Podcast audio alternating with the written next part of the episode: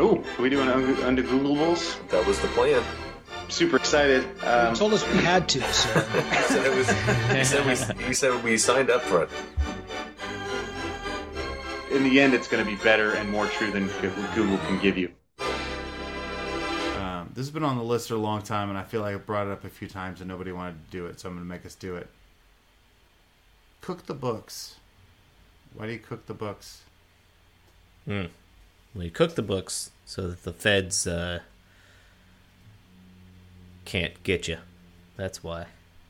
Yeah, that's why you do it, but but uh, why is it called cook the books? Uh, good question, because it rhymes. Oh, there you go. That's probably the answer.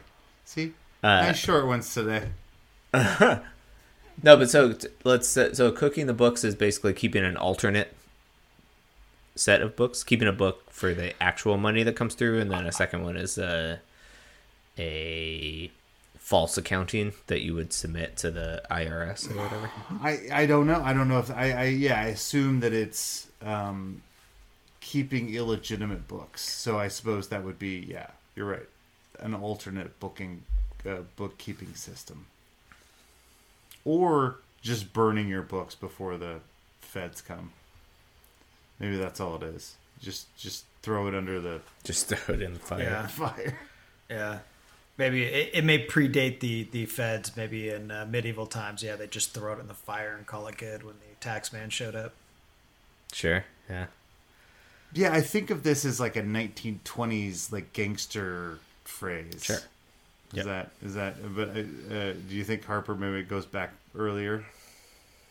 I mean, I suspect that people have been keeping faulty accounting records for many, many, many, many, many centuries. There was a lot of stuff in the Bible about tax collectors, so you know. Yeah. I'm assuming people have been cooking the books for Doberman a pinchers long were time. bred for tax collectors. Really? They have short tails. Yeah, and they don't so they bite don't- very hard, but they're scary. Yeah. Mm-hmm. Is that so? That is it? They they have the bobtails so they don't wag them, so they look scarier. I mean, they also crop their ears. Again, it's a scary thing Yeah. because the floppy ears are cuter. Yeah, they are real cute.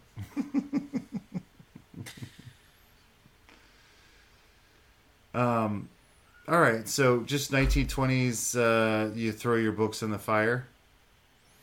I think by the 1920s, we probably had more sophisticated ways of of. Uh, of Yeah, I think it's just a clever turn of phrase of that rhymes, basically. It's possible that there was, you know, someone came up with sort of, um, you know, they get those like invisible ink compounds, and oh, sure. you yeah. know, if you do, um, you know, subject them to heat, perhaps you can get your, uh, you can make your information visible again.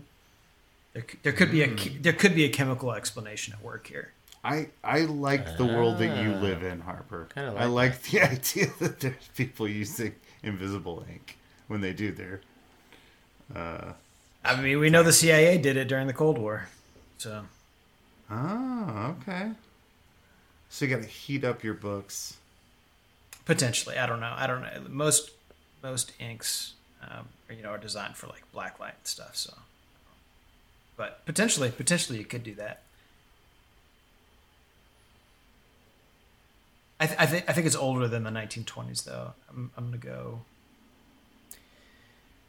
Yeah, earlier. Way to be specific. Yeah.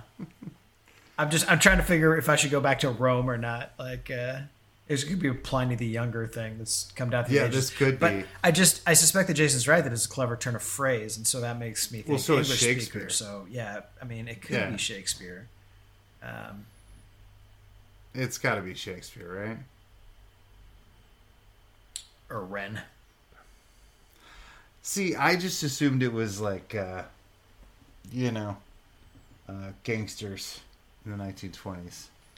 Well, they certainly used the phrase a lot, right? Yeah. If uh, popular media is to tell us anything, but If Goodfellas has anything to say about it. Yeah. Right. I you know, Italians love food.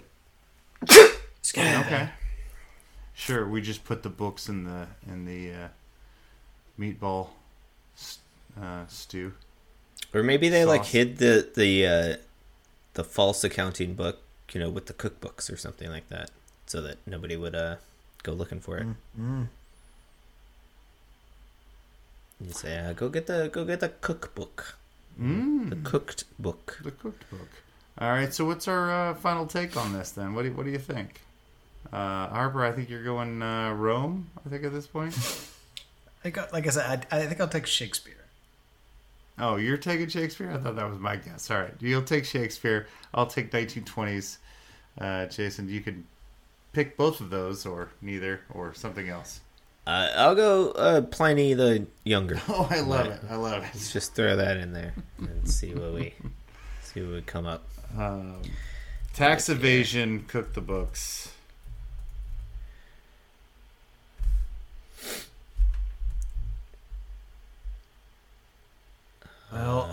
Uh, according Chat to- GPT thinks it likely originated in the United States in the early 20th century. Well, I am seeing Wiktionary says uh,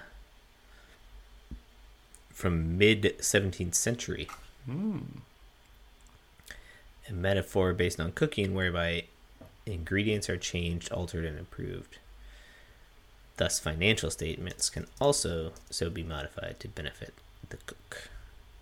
But there's no good citation for why it's 17th century. Okay, the grammarist.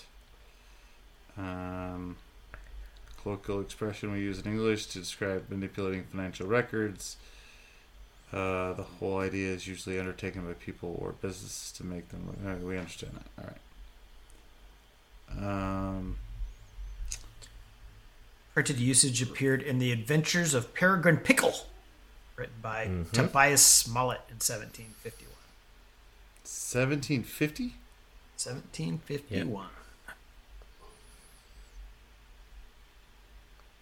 Uh, I'm seeing even earlier uh, S- Tudor England, Earl of Strafford, in his letters and dispatches, 1636. The proof was once clear, however, they have cooked it since. I think that's the idea of cooking.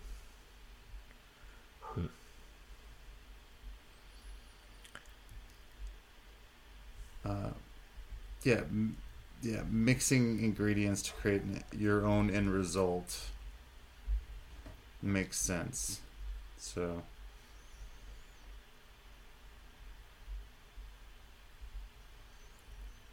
Yeah. I think we nailed that. 1750s. Well, Um, I, we got as early as 1630. We have a reference for, so, all right, not Shakespeare though. well, contemporary, contemporaneous with Shakespeare. exactly. Sure. Mhm. Sure. Um,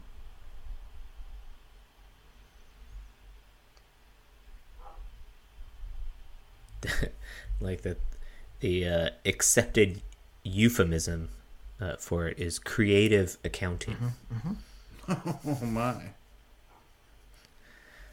Doesn't have the same ring to it. No. It's like uh falls in the same category as alternate alternate truths. Yeah. Alternate, facts. Yeah. So, yeah, yeah. I think I may have found Joey's stat of the week. Oh, really? yeah? Oh, good. Lay it on me. Joey, stat of the week.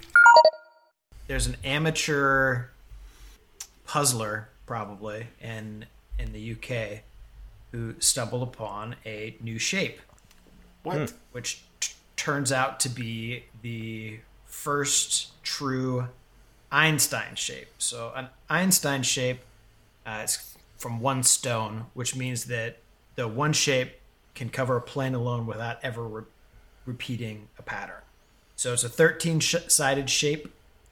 Um, in the world of mathematics, called an aperiodic monotile. And so he, he got this to some math nerds. And this, the one that he found, he actually had to flip over at one point in order to create the plane. But they tweaked it a little bit and they made a new shape that, that is the first true Einstein. When It's did called this the hat. The hat? Yep. Does it look like a hat? No. No, it looks like it a really complicated jigsaw puzzle piece. This is this an ungoogleable? How do we? What? what why is it called a hat? It's a 13 sided hat or a 13 sided uh, polykite shape. So that helps, right? Polykite shape. Mm-hmm. Okay, cool. Yeah, that So was what's in March. the what's the stat? Was that thirteen sides? Stat is new shape, bro. you know what I love about you, Harper, is that you understand the essence of Joey Stat of the Week, which is there's actually no number ever. I mean, you can And say I'm it's infinite to- because you can make an infinite plane without ever having to repeat. Oh man, my mind is. Just I get it now. blown. Okay, so they're like tiles so that you can they can plug together. Yep. I get it. Okay, cool. And yeah, it just, you're not allowed to get it. I'm not. I I can't get it. So it, it, it- if anything, to. it kind of looks like a T-shirt. Uh, like if you Google it, it'll make sense. Like you see a picture of it, then it'll like, So- oh, okay, got it. I'm just in my head. It's just gonna look like a hat. So Okay. Kind of looks like a hat. Sure. like a can see funny that. looking hat. It looks kind of like that hat that Pharrell wear, wore, you know, for a while. The big, big goofy cowboy hat. All right, cool. All right, so we checked off all the boxes, guys. We did ungoogleable stat of the week, talked some basketball, made fun of Chris Paul. It's a. It's a. That's Bingo. that's an undegooglable That's, or uh, that's a standard episode. undebeatables episode. Yeah. All right. Well, uh, thank you, fans, for listening. Uh, we'll be back next week. And until then, you can find us on Twitter. We are at Undebeatables. We are on Facebook.com slash The Undebeatables. Uh, you can email us if you have questions or ideas for Undegoogleables. We're always amenable to those at shoutout at theundebeatables.com. Or you can go to our website, theundebeatables.com, and there's a contact form there. Uh, and while you're there, you can click over to the store and buy yourself a T-shirt. For the architect Donnie Walsh and our once and always Hall of Fame coach, Bobby Slick Leonard. Turn out the lights, the party is over. A a little British there, huh? Mm-hmm. Mm-hmm. Yeah, no, it's actually it's funny. I was. Uh, did you guys listen to the Dollop at all? Um, they had a guest comedian, and uh, he said, uh, he said, uh, everybody can do a, a Michael Caine impression. He says all Okay. you've got to do is say, "My," and then say cocaine. So, my cocaine. it's pretty good. It's pretty good. I'm Mike Cocaine. So I think that inspired me a little bit. Yeah. Okay. Cool. That's good. Ah, the dollop. Is there Boy. anything they can't do? Cocaine. Mike Cocaine. Yeah, it works. That's cool. It does totally work. Oh dear. Uh, yeah, I, I didn't. I, it didn't totally. It inspired me halfway through, so I didn't get my Michael Caine impression in, but it's close enough. Turn out the light. No, again. Mike Cocaine. Yeah, I'll work on it.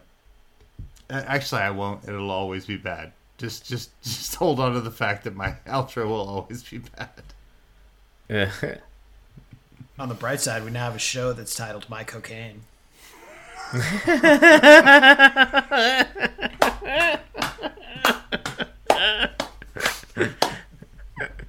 Our parents are so proud. God, I love it. Uh, just make that happen. Oh man, I think Yeah, we should they've just long- retire. they've- at this point. We nailed it. We're not gonna get a better passed. title than that ever.